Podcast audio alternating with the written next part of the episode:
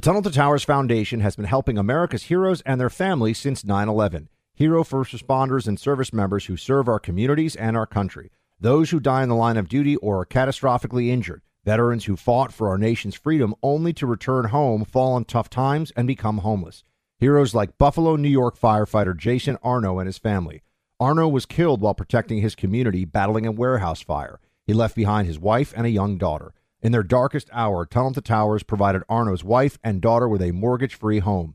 The foundation lifted a financial burden, enabling them to stay in the home where they made memories with their hero.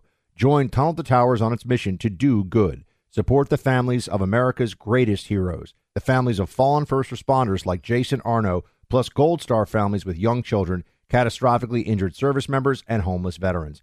Donate $11 a month at t2t.org. That's T, the number 2, t.org. You're listening to the Buck Sexton Show podcast. Make sure you subscribe to the podcast on the iHeartRadio app or wherever you get your podcasts.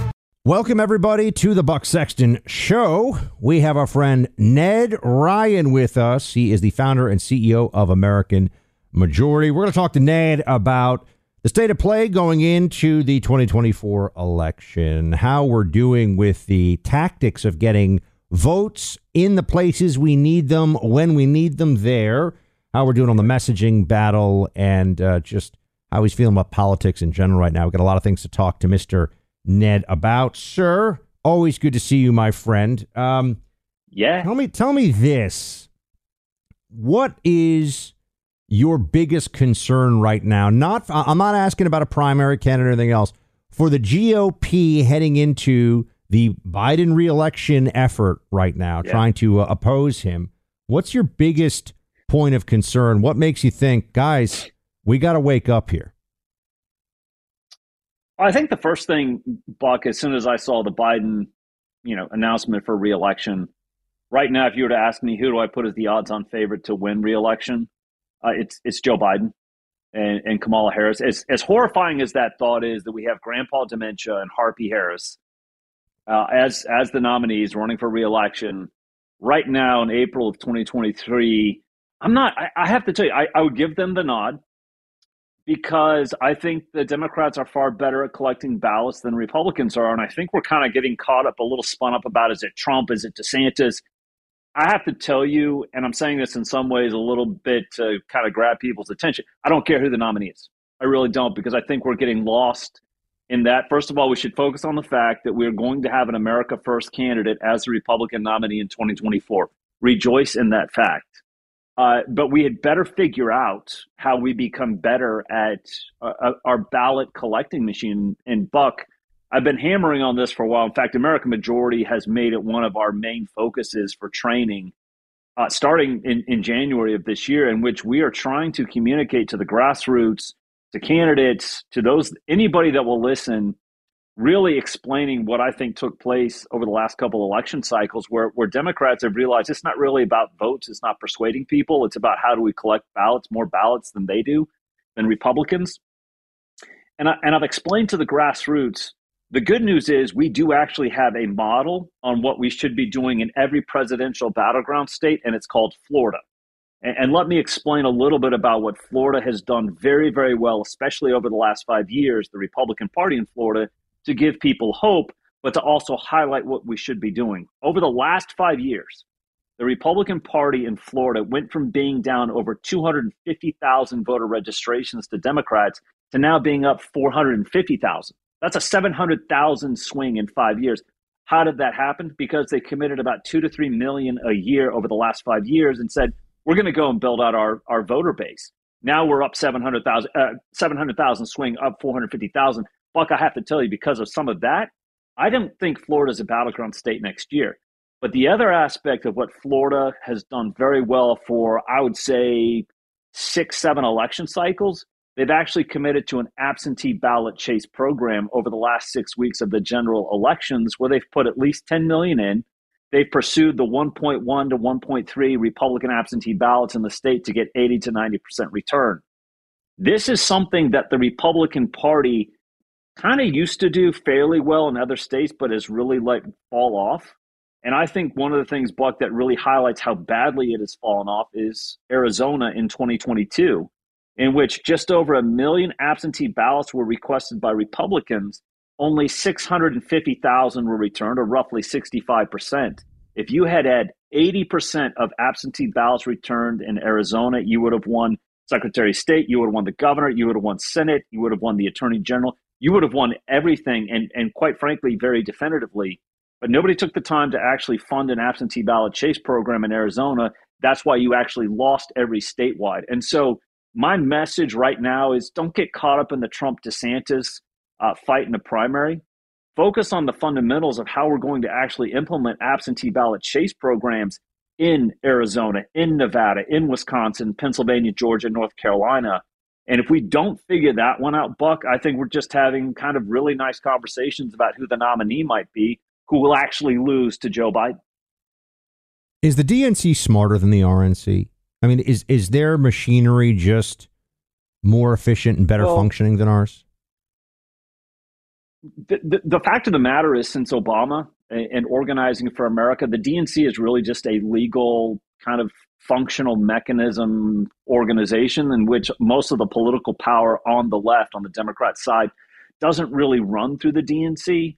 They've gone and kind of branched out into other things that have done a lot of this absentee ballot chase uh, program really well. In fact, someone's told me I have not been able to independently confirm this, Buck but I've heard that outside groups in Arizona plowed about 20 to 30 million into absentee ballot chase programs alone in Arizona. All outside groups, right? Not state party, not the DNC.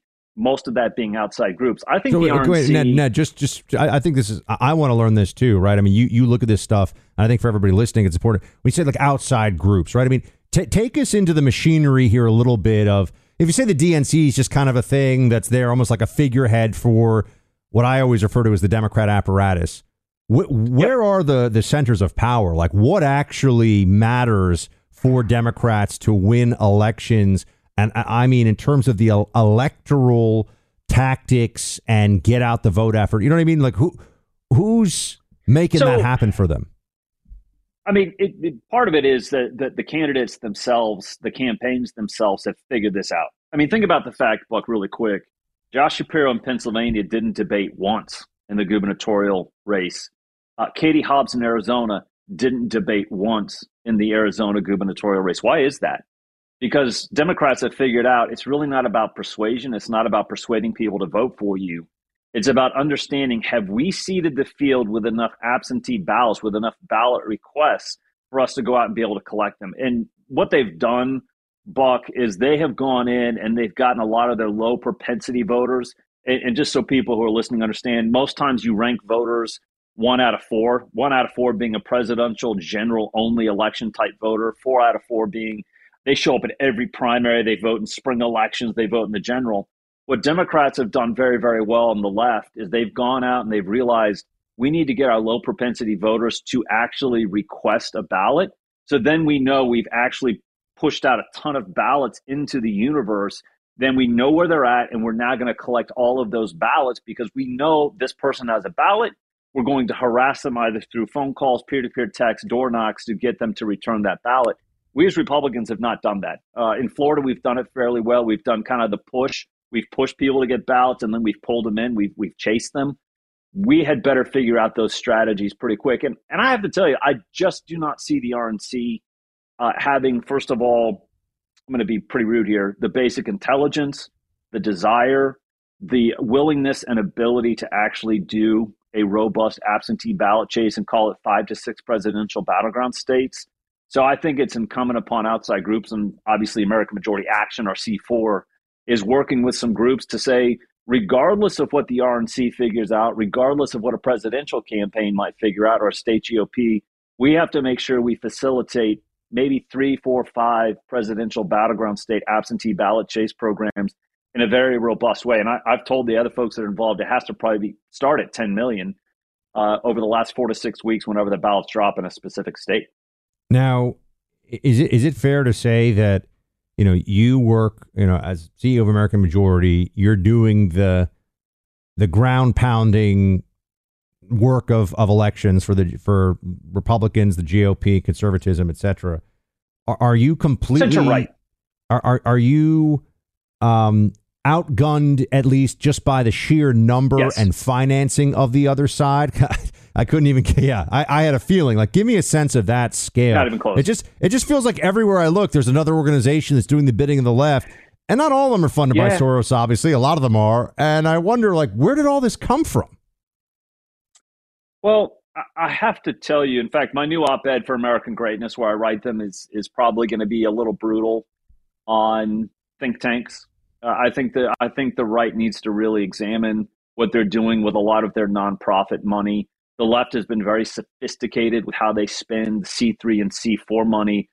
Th- This is this is a dynamic I think we need to look at, where the left is fixated on doing everything they can to achieve political power. They have this obsession and lust with political power. We on the right are wandering about. I'm, I'm even saying Con Inc. fiddles while the republic burns. That we're spending so much money on think tanks and white papers that we need to start focusing on, you know, two to three million a year in voter registration to these states, uh, battleground states, and we need to figure out how we're doing no less than 10 million into absentee ballot chase. The the left is far more sophisticated than we are right now and how they spend their nonprofit money. And again, if you want to talk about, yeah, are we outgunned? Are we overwhelmed?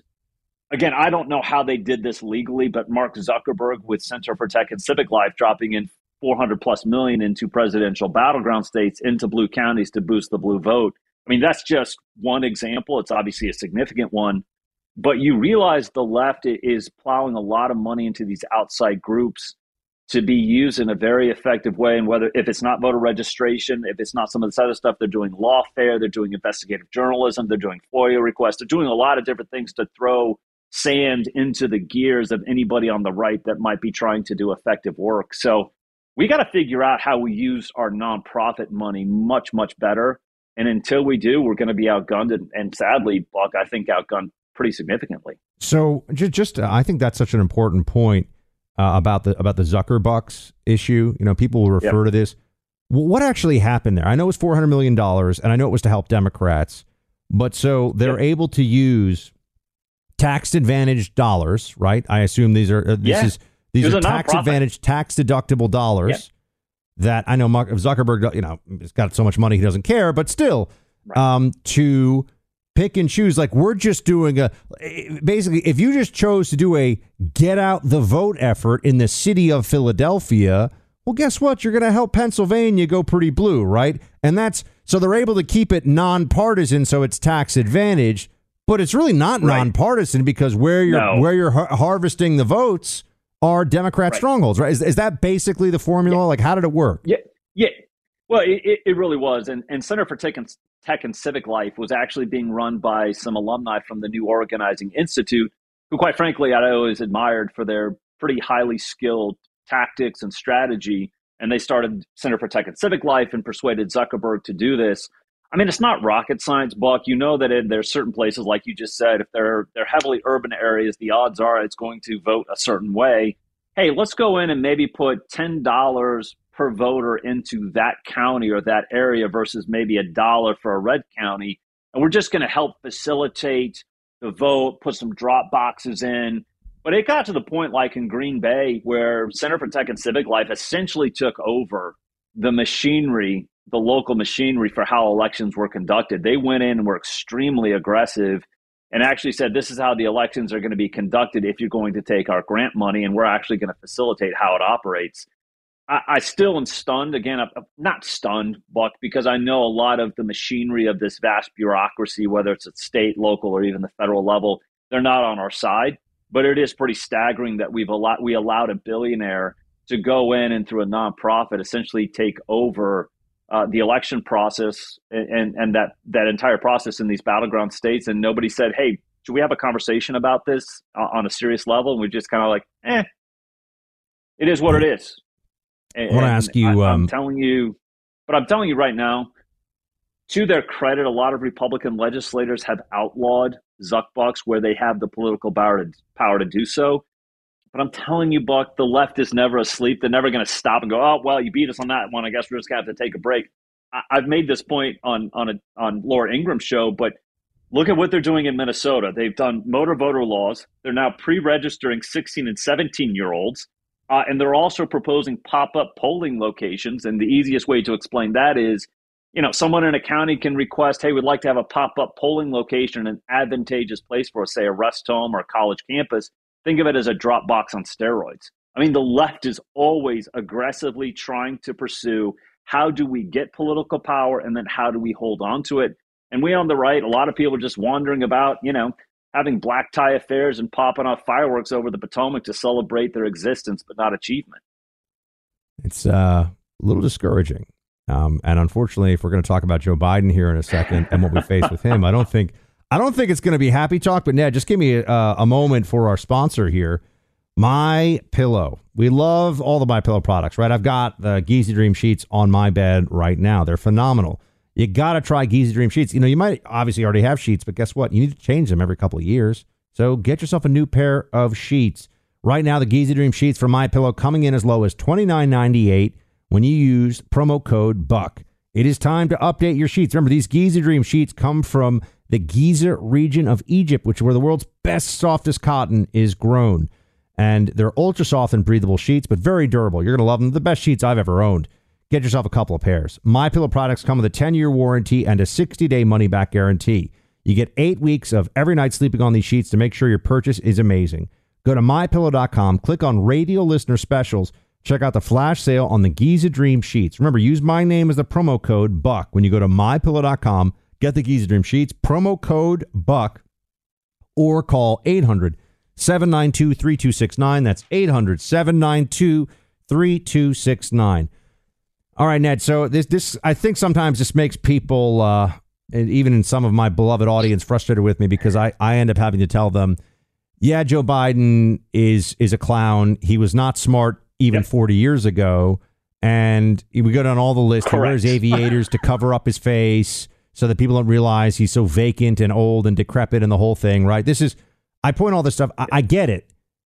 He's probably going to win unless we figure out a few things. And this is what I try to tell yeah, everybody. Yeah. Democrats don't care. They don't care that he is a decrepit buffoon and he's quasi senile, if not fully senile, right? He's the brand, yeah. and their brand apparatus is very powerful, and they're going to run democracy is going to die if the Republican, probably Trump, ends up being the nominee on our side.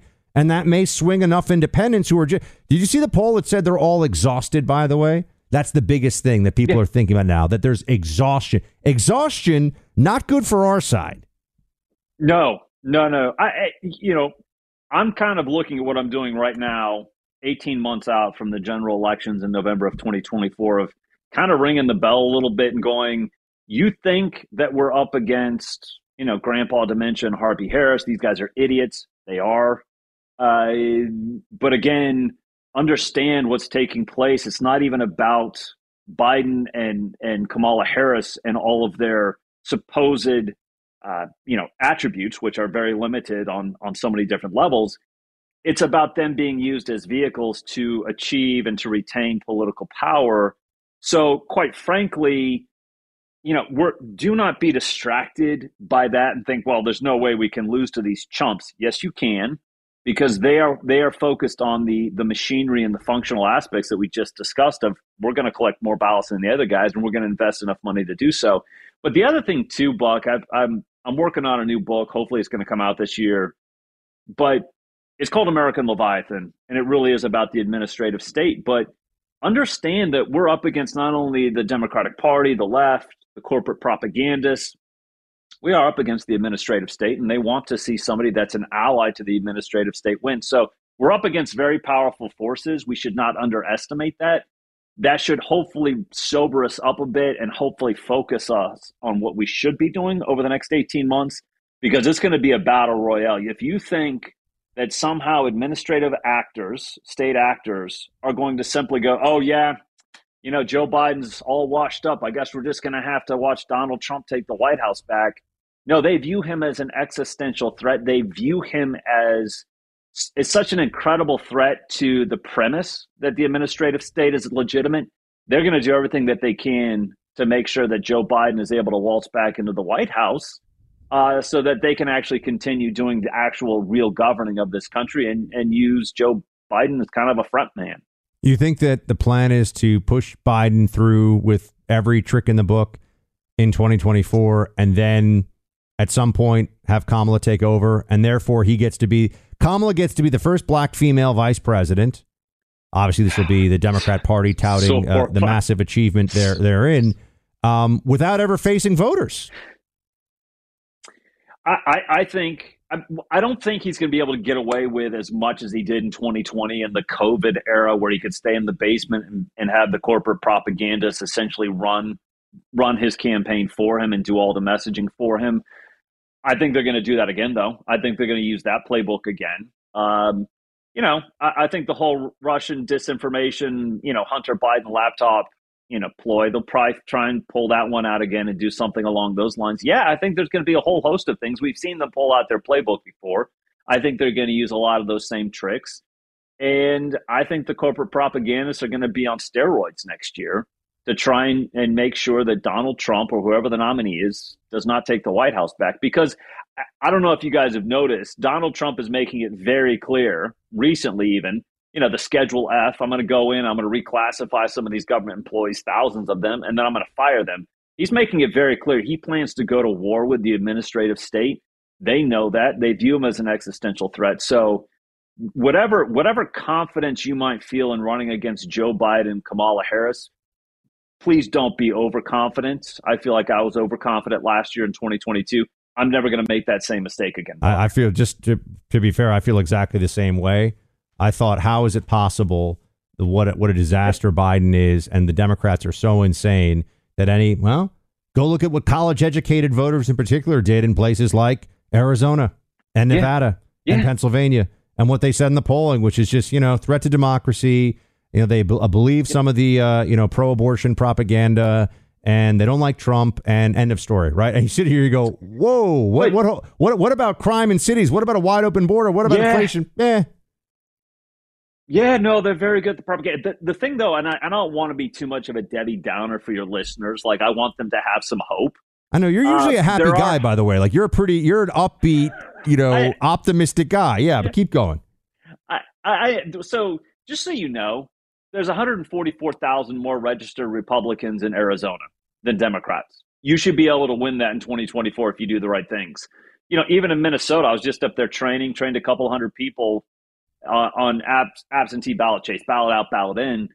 And, and I made the point if you guys had actually been able to do something like this last fall in a state like Minnesota and collected just about 22,000 rural absentee ballots that we knew were all going to go break for Republican, you would have won the state auditor's race and you would have beaten Keith Ellison in the attorney general's race.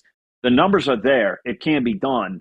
So I want to give people hope and knowing, hey, if you do the right things, we could actually have some pretty good victories next year. But simply hoping, simply wishing for that is not going to actually get it done. We're going to have to be seriously focused on, and this is what I'm doing, raising money to make sure that we're doing the voter registration, working on doing absentee ballot chase.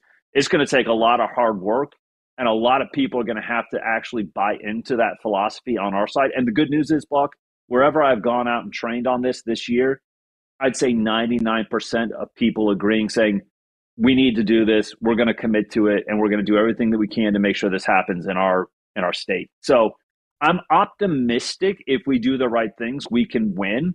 But there's a lot of ground, a lot of things that need to be done between April of 2023 and actually achieving that uh, next fall in, in, in 2024. So we got a lot of work to do, but it can be done. Ned, when we come back, can I ask you to tell everybody about you're a Virginian. Uh, you've been on the forefront of some yep. of the political battles there, including some of the school issues. Um, Glenn Youngkin, haven't heard much in a while. Yeah. I, I, want a full, I want a full Ned report card on Youngkin, and also I want a Ned report card on how the Trump campaign, the campaign, not really Trump, is doing. Right. So, I mean, I know it's all tied together, but is doing so far. We'll get to that in a second. But first, let's do this the right way, folks. Set yourself up this spring to have your full energy potential. Choq can help. This company provides an all natural supplement that's helping people restore their energy potential every day. It's a supplement formulated to, to restore low testosterone levels in men to their previous levels. Our diets and stress are just not good for T levels. Choq's leading ingredient in their male vitality stack has been proven to restore 20% of the lower levels in just three months' time. You'll feel the positive effects and experience an energy potential like you haven't in years. Choq produces their products with a high level of purity. This makes it the most potent and impactful it can be.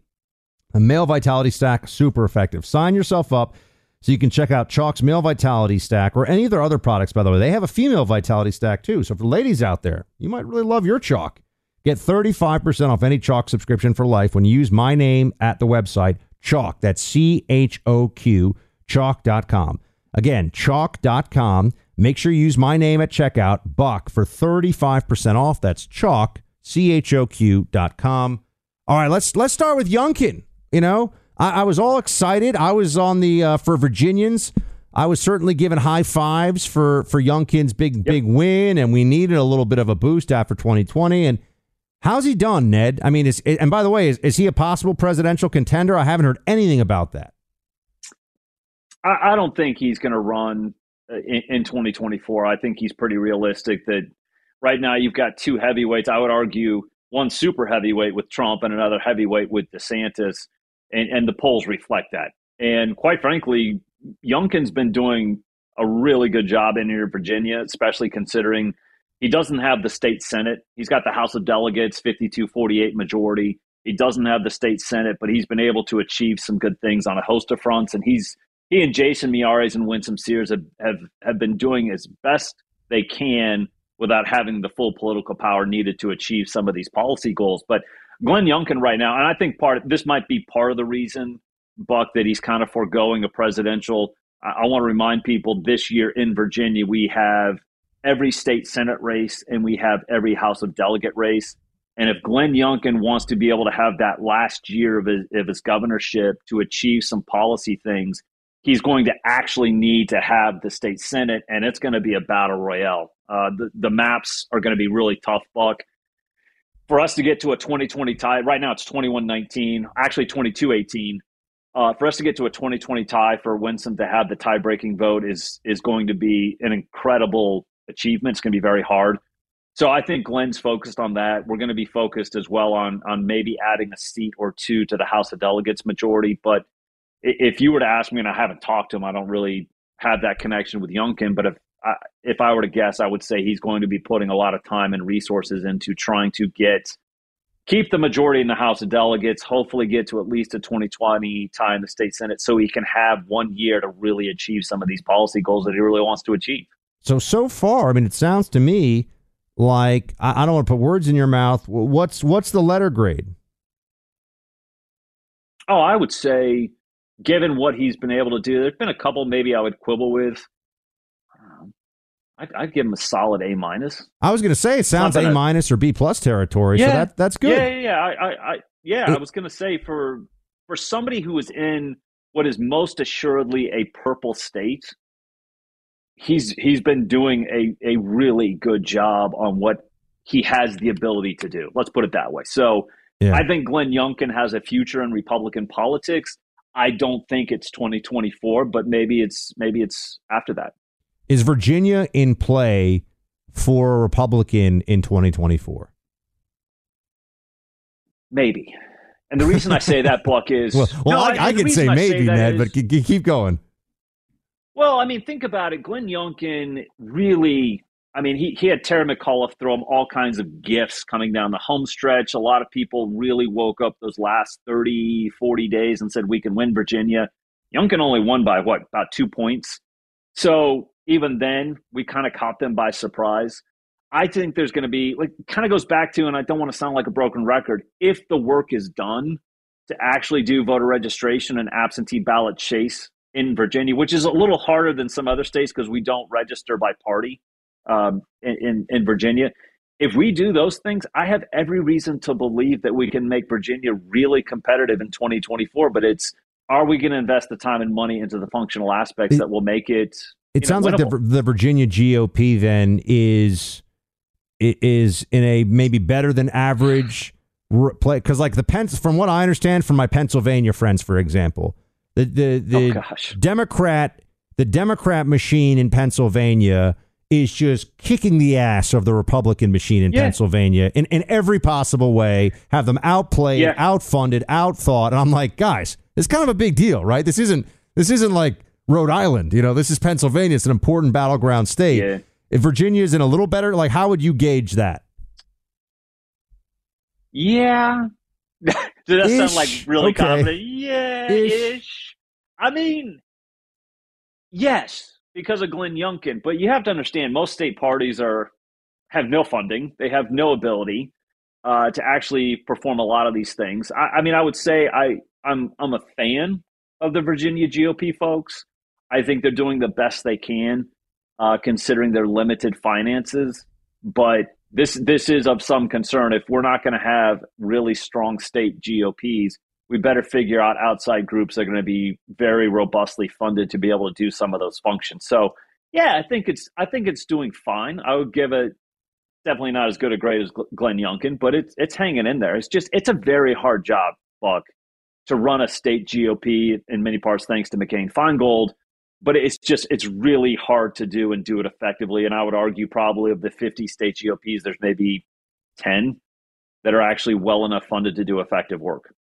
Wow. Well, let's let's come back in a second, Ned, to uh, how the Trump campaign is doing thus Yeah. far, and what your what your thoughts are about about how that's uh, shaking uh, shaking out. But first, I want to talk about the Tunnel to Towers Foundation. Tunnel to Towers Foundation was born from the tragedy of 9/11 and has been honoring America's heroes ever since. The foundation honors fallen and severely injured heroes and their families with mortgage-free homes.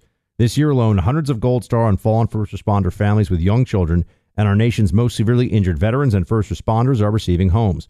More than 500 homeless veterans received housing and services last year, and more than 1,500 are receive house, receiving housing and services this year. And this coming Memorial Day, all the brave men and women lost since 9 11 in the War on Terror are having their names read aloud in a Tunnel to Towers ceremony. Join Tunnel to Towers on its mission to do good. Please help America to never forget its greatest heroes. Join me in donating $11 a month to Tunnel the Towers at t2t.org. That's T, the number 2t.org. All right, Ned, Trump campaign at this early stage. How's it looking? Who's doing what? What do they need to change? What are they doing well? I I think they've got some of the right people on board. Um, Buck, obviously Susie Wiles. Susie Wiles is really running the show for Trump. You know, um, Susie and I had our differences, to be honest, about the RNC chair race. I was essentially running Harmeet Dillon's whip team. The Trump campaign, the Trump folks were behind Ronna, getting her reelected, getting her slate, trying to get them elected. The other two lost. It is what it is. Still a big fan of Susie's because I think what's the, the, the important thing that people need to understand about what Trump has done, Susie Wiles and her Florida team that ran the absentee ballot chase program that know exactly what they're doing on that front are essentially running the Trump campaign. And so that should give people hope that the people that know how to do the functional ballot chase, voter registration that made Florida successful, uh, they are essentially running the field operations and, and a lot of the campaign aspects of the Trump campaign. I think one of the interesting dynamics that I'm looking at in, in the Trump campaign, I think he's going to be successful. I, I do not think there can be a lot of big donors behind Trump. It's going to be Trump and the small dollars donor base against some of the donor class in the primary. I give the nod to Donald Trump that he's going to be able to pull it out. And I think some of the donor class will come back to him in the general, or they'll fund outside groups that will be a benefit to him you know, I have to tell you, I think the Trump campaign is is doing everything that it needs to do right now. They have they know they're the front runner. They know that they are really that 800 pound gorilla. And quite frankly, Donald Trump knows how to use that power and that ability to go after who he perceives to be some of his biggest opponents. And I think he's been extremely effective if you look at the poll numbers. So it's not over yet, uh, but you know, th- th- there are a lot of good things that are actually happening with the Trump campaign. Who do we have to win in order to win the White House in 2024 that we didn't Uh, in 2020, right? I mean, that's where that would be. That would White be suburban different. women. If it's see, okay, but so it's interesting. I, I talked to Ryan Girdusky So- about this recently too, and I, I was I like to ask the people who know, right? Because this is like when you know when I was in the CIA. You know, you, you get the smartest analysts you can in a room. You ask them three of them the same question. You're going to get three variations. They're going to be rooted in the reality, but three variations of what they think or you know Yeah. what they assess. Yeah. And I sit here, I'm just like, how Ned does Trump win suburban women. I, I mean, in all honesty, I, I asked the question because I, if someone put the, Yeah. someone told So me, what did Buck- Ryan say, by the way? What did um, Ryan say, by the way? Oh, you don't want to know what Ryan said. No chance. Ryan said it's totally screwed. So, well, so no, I think there's some ways. Obviously, Donald Trump is is it's a hard sell to suburban white women. I, I think there's a couple things that he's going to have to do that he can do. One, he's going to have to find a vice presidential candidate that appeals to them. I'm proposing Kim Reynolds, the governor of, of Iowa. Iowa, who yeah, she's excellent. A lot of people. Yeah, she's excellent. A lot of people have called her the Ron DeSantis of the Midwest. I mean, it, so so people can kind of have that perspective. She's very good. I think that would mitigate some of, of that for Trump. I think he's going to go after some of these issues that appeal to suburban moms. I think the transgender issue, if I'm being honest, in, in women's sports and high school women's sports can help him. So I think there's some. It's going to be a tough sell, Buck. I mean, I think we've got to be realistic. It's going to be a hard sell. So then the question becomes how do you build out your voter base? How do you get enough ballots out there to maybe overcome some of that? Because you know it's going to be it's going to be a hard sell on those battleground states to those suburban white white women. It is. And we what- should be realistic about it. So how do we mitigate that? How do we overcome it? I'm Jack Armstrong. He's Joe Getty. We're the Armstrong and Getty Show. We cover the stories the mainstream media ignores. Stories that are important to your life and important to the world. The election, of course. The many trials of Donald Trump. Couple of wars. Gender bending madness. Why are kids looking at so much social media? And we bring you the stories the mainstream media is on, but But we do it without the left wing media spin. Listen to Armstrong and Getty on demand on America's number one podcast network, iHeart. open your free iHeart app and search the Armstrong and Getty Show to start listening. What about um, white working class voters who came over for Trump in 2016 and may have sat out in 2020? Even you know the uh, I've seen some data to suggest that they didn't necessarily go Biden, but there were some stay homes. And, and look, this we're speaking in very broad terms, but you know the the America First message of uh, changing the way we do trade with particularly China, but just in general, and bringing uh, bringing back manufacturing, you know, in Rust Belt states that really seemed to resonate. Um, I don't know. It doesn't seem to me that resonated the same way in 2020. What do you think? Yeah, I mean, again, I'm, I'm, I haven't looked. I couldn't tell you the numbers off the top of my head, but I know there were a lot of people that voted Obama in 2012, voted Trump in 2016 in that upper Rust Belt. I, I think it comes down to. I'm sounding like a broken record, but Wait, let, let me guess. Let me guess. people. Get get ba- ballot chase and getting the votes out. And Get a ballot. Like this is the thing. Like I'm telling you, this can be done if we can get to these people and say, "I need you to request a ballot." Or the other thing too that I'm I'm I'm also training people on is, please get it out of your head that election day is the only aspect of election season. Here in Virginia, we start voting six day uh, six weeks out. So you need to start voting at the beginning of election season, not on election day, because if you really like your candidate, you're going to literally save them four times the money that they're going to spend if you don't vote early on texts, calls, door knocks. Yeah, it's it's one of those things where the the outreach was not what it should have been. This is why I was so frustrated about the RNC race. To be completely honest, Buck, in January, the RNC was miserable, failed completely on the voter outreach that it should have done, could have done. And if you, if if some of those components are not there and not, and you're not as focused as you should be, this is what happens. People that should be your voters stay home because you haven't hit them enough times to get them to the polls. So I, I have to tell you, if we do not, if we are not firing on all cylinders next year in regards to outreach, registration, ballot request, election season, yeah, we're up against it. It can be done, but boy, I'm mm, now you're really getting me frustrated about the RNC and and those folks that are running it. But uh, you know, I'm going to ignore them, and we're going to do the best we can without them. How, does I mean you've been talking about these things? I just think it's it's cur- it's uh, it's interesting to hear about. I think people are curious. Like we say, do do ballot chase. Like what what? How does this actually work?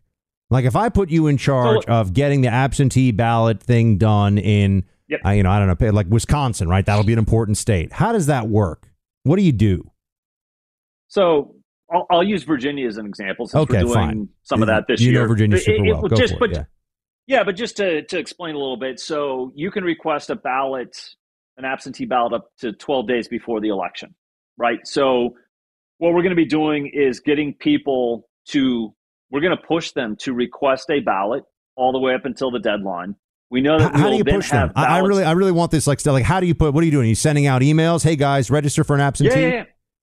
Yeah. Oh well, no, we'll find we'll find the people that have either been traditional ballot uh, requesters or people that will will actually model that we think are potential, and we'll mail them. We'll probably mail them a ballot absentee ballot request form in in some of the state senate races we're in to get that form into their hands to encourage them. You need to fill this out and send it in. Once they get in the mail, we'll probably follow up with a peer to peer text. We'll probably follow up with a phone call. The idea being we want to expand our universe of ballots to get them in there, and then once they're in the, the greater universe, we know where they're at, right? We know that somebody at this address has a ballot, and it literally becomes a series of harassments. Buck. I mean that it's not rocket science. As soon as you know who's requested a ballot, where they're at, you call them, you text them, you knock on the door. Here in Virginia, we can actually ballot harvest. I fully intend to, within all legal limits, be able to do that. And, and we will do that. So it becomes a series of harassments to say, we want your ballot. You have a ballot. Let's return that ballot and let's get it in before, um, you know, the deadline. So what, are the like for Virginia? I know it's different state to state, but ballot harvesting. Can you just can you have somebody you know who works for American Majority? Uh, can you have somebody just Yeah. go to like a you know Yeah. um, a big apartment churches block? were harvesting here. I'm sorry. Yeah, the, uh, churches were actually harvesting here. Uh, Churches in were harvesting. Buck. Really? Yeah. Yeah. In fact, it's one of those things that I want to have a conversation with some of these churches and go, hey, it's legal. You can do it. We should be doing it. By all means, legal. Where it has been decided in the state, this is a legal approach to actually how you vote and collect ballots. We should do everything. Yeah, you can. I mean, Buck, how do you think we have the House of Representatives in what otherwise was a absolutely complete miserable year? California Republicans and New York Republicans decided, hey, it's legal to harvest, it's legal to do all these things. We're going to actually do all of that. That's in many ways why we have the U.S. House of Representatives because California and New York Republicans decided these are the rules of the game. We're going to play the game by these rules. There you go. I I am going to hopefully, and we'll see. And again, this is what I hope to do: get as many churches as possible to actually ballot harvest here in Virginia. Very interesting. Well, Ned, please save Yeah. the country and help us win the next election. Okay, can you work on that? I'm trying, man. It's going to be, it is going to be hard, and I hope that enough people understand. We got a lot of hard work. It can be done. The Republic's in the balance, Buck, and that's why I'm so focused on this stuff between now and 2024. Let's put in the hard work. Let's see if we got a shot at restoring the Republic, because that's Uh, what's really at stake in 2024. People want to help out at American Majority. Where should they go? go to americanmajority.org. Uh, that's our website. You can request a training. You can become involved with us. Uh, they can always follow me on Twitter at Ned Ryun. They can see some of the stuff I'm pushing out and talking about. So, AmericanMajority.org is a great place for them to check out with all the resources and how they can engage with us. Ned Ryun, one of the best in the business, sir. Thank you so much for hanging out. Appreciate it. Thanks, Buck. The Tunnel to Towers Foundation has been helping America's heroes and their families since 9 11. Hero first responders and service members who serve our communities and our country. Those who die in the line of duty or are catastrophically injured. Veterans who fought for our nation's freedom only to return home, fall on tough times, and become homeless. Heroes like Buffalo, New York firefighter Jason Arno and his family. Arno was killed while protecting his community battling a warehouse fire. He left behind his wife and a young daughter. In their darkest hour, Tunnel to Towers provided Arno's wife and daughter with a mortgage free home. The foundation lifted a financial burden, enabling them to stay in the home where they made memories with their hero. Join Tunnel to Towers on its mission to do good. Support the families of America's greatest heroes, the families of fallen first responders like Jason Arno, plus Gold Star families with young children, catastrophically injured service members, and homeless veterans. Donate $11 a month at t2t.org. That's T, the number 2, T.org.